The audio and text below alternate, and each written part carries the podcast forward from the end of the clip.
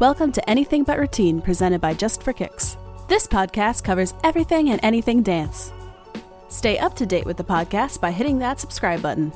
Today, Cindy is taking questions from our Dance Teachers Unite Facebook group about how to run a studio. Thank you and enjoy the podcast.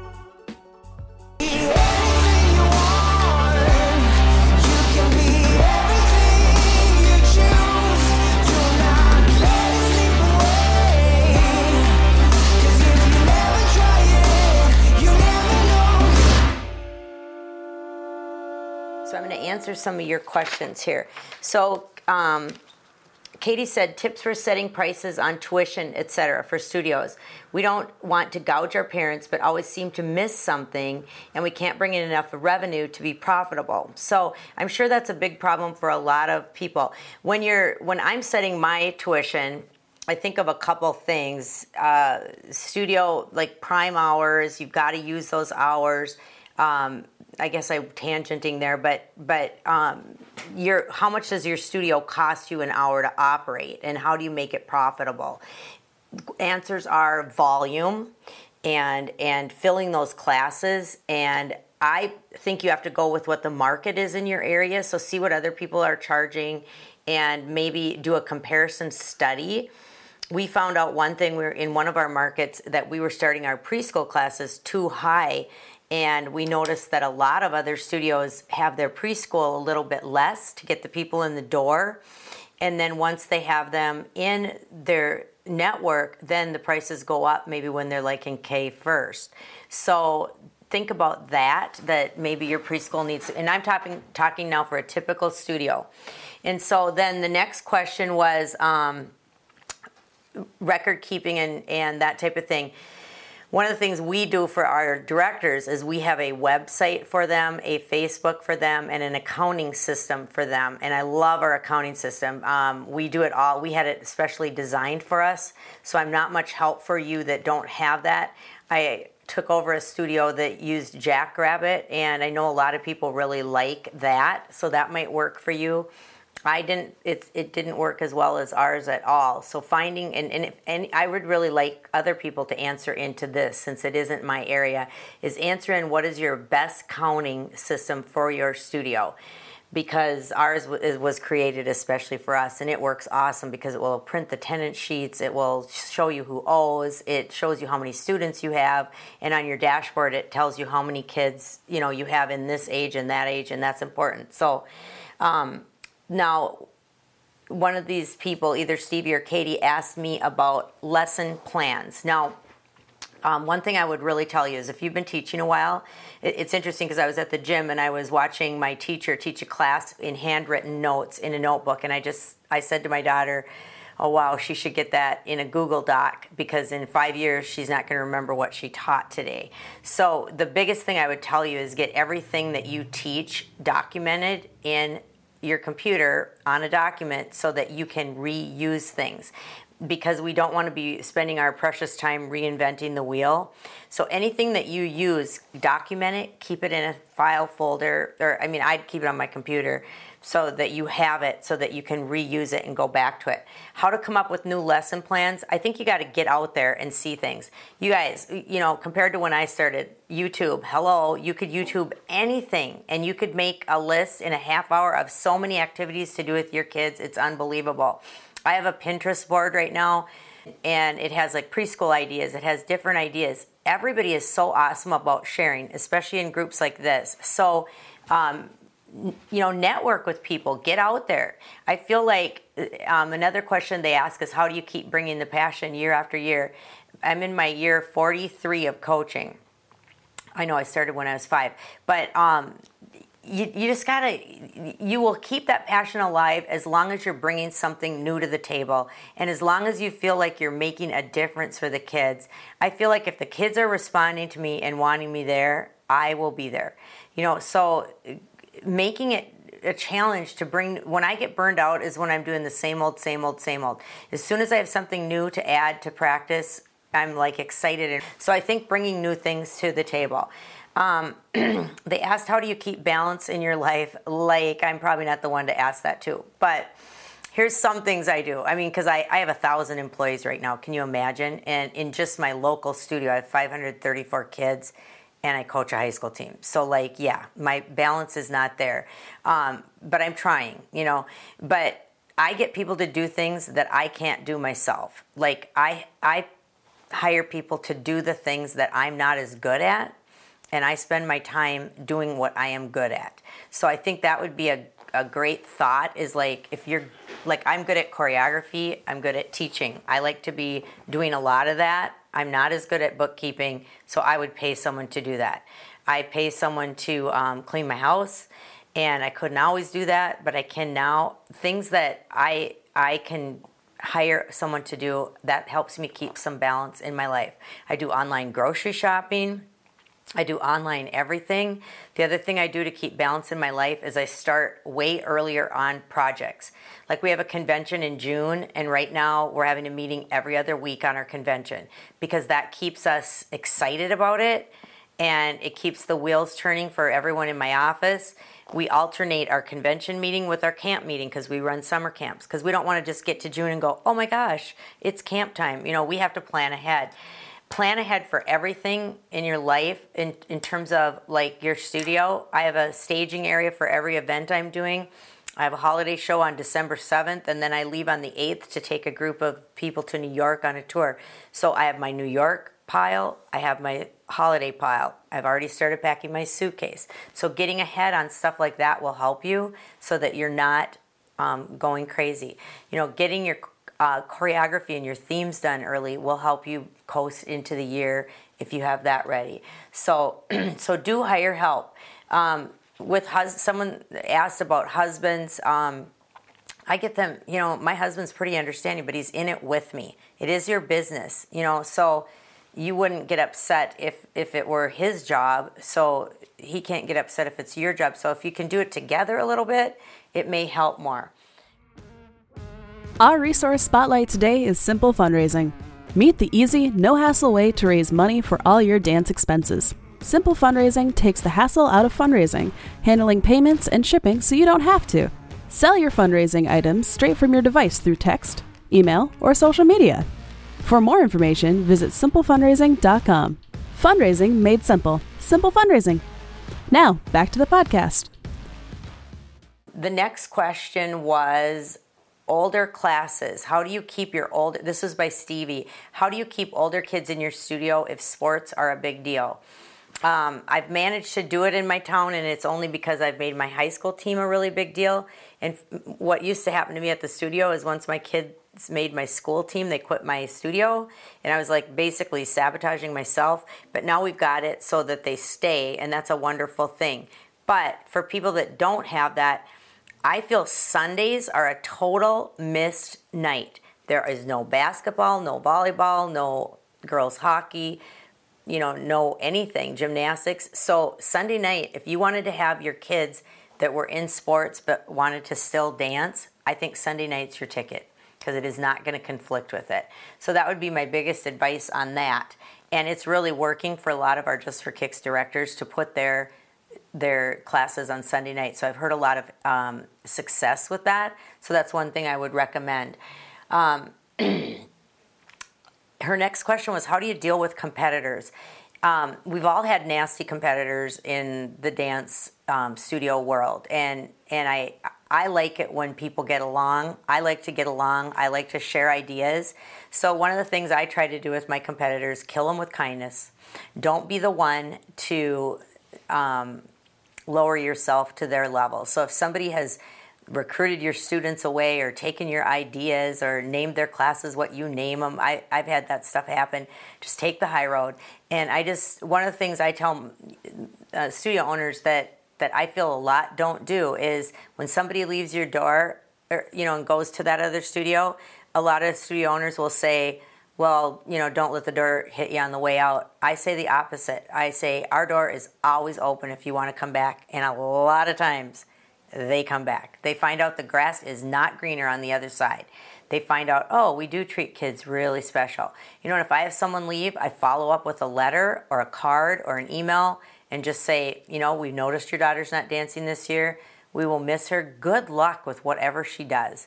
And if she ever wants to come back to dance, the door is open. So, um, dealing with, uh, you know, other uh, studios, I, I mean, maybe some of you can write in more advice, but I just, it's going to happen, you know, but you don't ever have to be the one to lower yourself to not being a great, you know, business person. And I think parents will eventually come around and see that with you. So someone said, How do you make ends meet? Volume. I feel like you got to get more people in your door.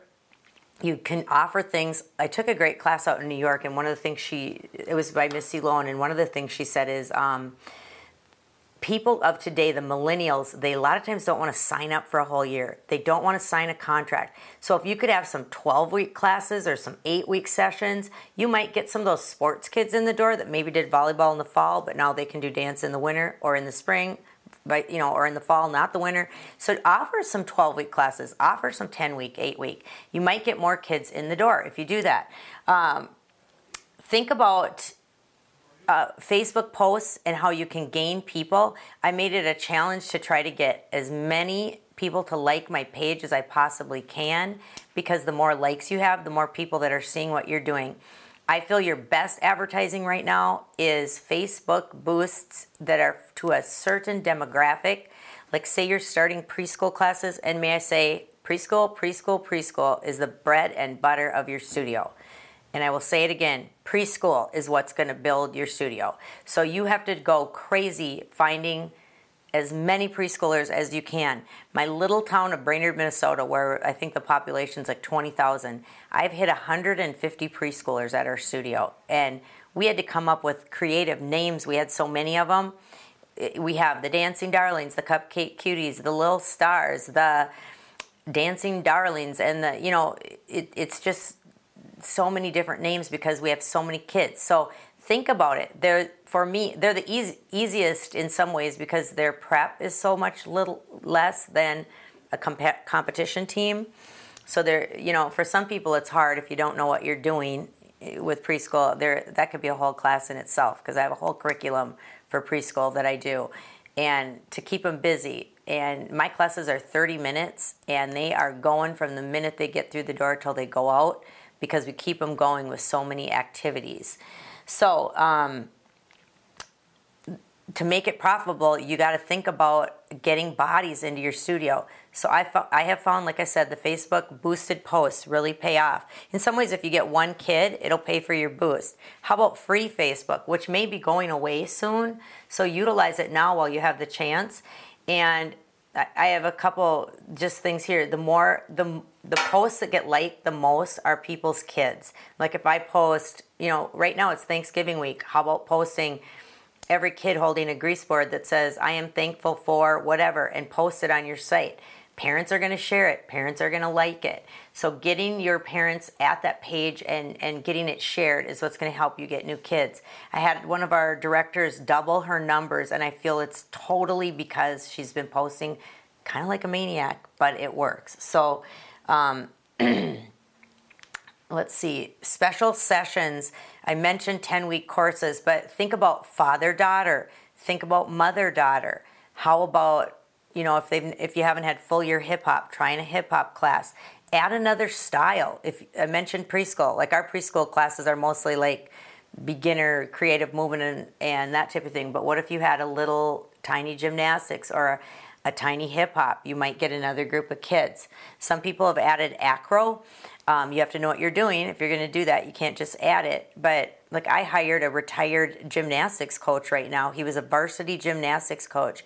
Yes, he's 75, but he has an assistant and he gets those kids doing things. It's just amazing. So, um, uh, let's see. Katie also said she's had a horrible time because she has paid vendors and they have not come through and basically taken her money, which just breaks my heart. I think that's terrible. So, Katie, what I would say, and all other studio owners, is really um, use this site to go who is a trusted vendor that I can go to? Who is a trusted vendor? Because that is not fair, you know, that somebody doesn't come through for you. Uh, remember when you're using your costumes to be wise, like, you know, for a long time, we basically bought our costumes and sold them at our cost, and we didn't realize we have all these office people that we're having to hire to fill them and whatnot. You need to be able to make a profit on what you're doing, so you have to market at, market up as such. Um, one of the pers- people asked me, What do I do if my parents don't understand this is my livelihood? They think I just like to do this and they take advantage of me. Um, I think that is a common, common, common problem for all of us. And communication is huge. You, you have to tell them how you want to be treated, you have to set parameters, and maybe don't answer emails at a certain time, don't answer voicemails at a certain time, and set some parameters. I know there are some um, studio owners who will not give their personal phone number out. I do, but sometimes I pay for it. But um, set some parameters and communicate. Have some office hours that they can call you. And like one of the things I talked with coaches at camp last summer is don't respond so fast. You know, you don't have to. That's not an area you have to over deliver. Is when someone's upset about something or whatnot. Um, so I'm just going to go through this list and see what else I'm missing. I just feel make it a challenge to over deliver and to try to do it better than anyone's done it, and you're going to be stronger in your local town. Gain a reputation for building great young women rather than just teaching dance, and that will come back to you if you put out that that vibe. Managing the mental health of kids in competitive atmosphere. It definitely seems to be much larger issue now than when I was growing up, and we're seeing an alarming rate of self doubt, depression, poor self image, and self harm. I used to feel like I was always protecting my kids from being bullied, but now they seem to be bullying themselves as well. Oh, you know, it, it mental health right now is huge. I think so much of it is social media. Um, I just think talking about it with your kids and being aware that, that it's harder than it ever was. Growing up right now, they're not just comparing themselves to you know the kid in the class with them. They're comparing themselves to every kid on the internet and tiktok which is scarier than scary. Um, just read a great article on that yesterday a scary article. But um, i just think talking about it and being aware of it. Now yesterday we had an incident at the studio where we felt like we had some bullying and it's it's by one certain girl that's a mean girl. So we're actually going to um, suggest to her mom that you know we've had some of these issues here um, they keep surfacing and maybe we need a third party involved. So po- possibly we could have her talk to someone outside the studio a counselor. And i thought that was a nice way to say it. I don't know how it's going to go over but i also have a little boy. He's only in the fifth grade and he just came or sixth grade he just came out as being gay. And some of the kids are teasing him and i'm just livid over it. But we're helping him through that. And i think being there for those kids telling them you can always call me. And that's a daunting responsibility, but you are that other figure in their life that they look up to. So I think it's important to put yourself out there and make you yourself available for the mental health side of coaching. Reading a lot will help you, making sure that you are up on all things that are happening and even reaching out in situations like this where you have 7,000 people that can give you advice and you can pick through and sift through and see what fits you the best. And I think that's important. She also has in here tracking students' progress. Um, I feel like what I'm doing is a little dated. I think that we all feel that way at time, but again, I just say YouTube Go look at what's going on. Get out there. Go to a convention. Come to our coaches conference in, in Minnesota this summer. We would love to have you come. There's three weeks of it in July. It goes Sunday to Wednesday, Sunday to Wednesday, Sunday to Wednesday. It's an investment in you. And I'm there the whole four days. And we have we usually have 150 coaches and teachers at each class. And you will come home with so much advice you won't believe it. Maybe going to something like Dance Teacher Summit in New York or um, the one that's out in LA. Our Minnesota one is like a fraction of the cost, but of course, we probably don't have a lot of the big name people. However, we do have like Rob Miller coming this summer. We have a lot of great people, so I think you would would love it. So anyway, um, that's what, what wasn't what I was doing this for, but asking about keeping it alive and getting new ideas. I'm just seeing if there's anything else. Oh, fundraising ideas. So, best fundraising ideas for studios. I think grocery bagging has worked really well for our kids. Um, we've run clinics for young children uh, you know, you have that sometimes it's a you're a for-profit business, so it gets to be a problem. So Just for Kicks created a new one called Simple Fundraising, and I can send you the link for that. But this is where parents can go fundraise on their phone on an app, and they literally can make um, ten dollars on everything they sell. You don't have to touch it; it's shipped right to the customer, and the ten dollars will go into an account for them. And then afterwards we would send the studio owner a list of and a check. That says here's how much each kid made and it can go right into their account. I have one mom doing it right now where she's actually fundraising but she's buying christmas presents with them with it and then uh, the $10 goes back into her child's account. So it's kind of a neat deal. Every product sells for 30 and there's some unusual neat products. So that's one idea i have grocery bagging's the other one. Um, you guys can share fundraising ideas as well afterwards. So good luck. I hope this helped you a little bit and keep those questions coming. We appreciate it. Thanks for tuning in to the Anything But Routine podcast. Be sure to subscribe, and if you enjoyed this podcast, give us a five star rating. For more Anything But Routine content, go to justforkicks.com slash anything but routine.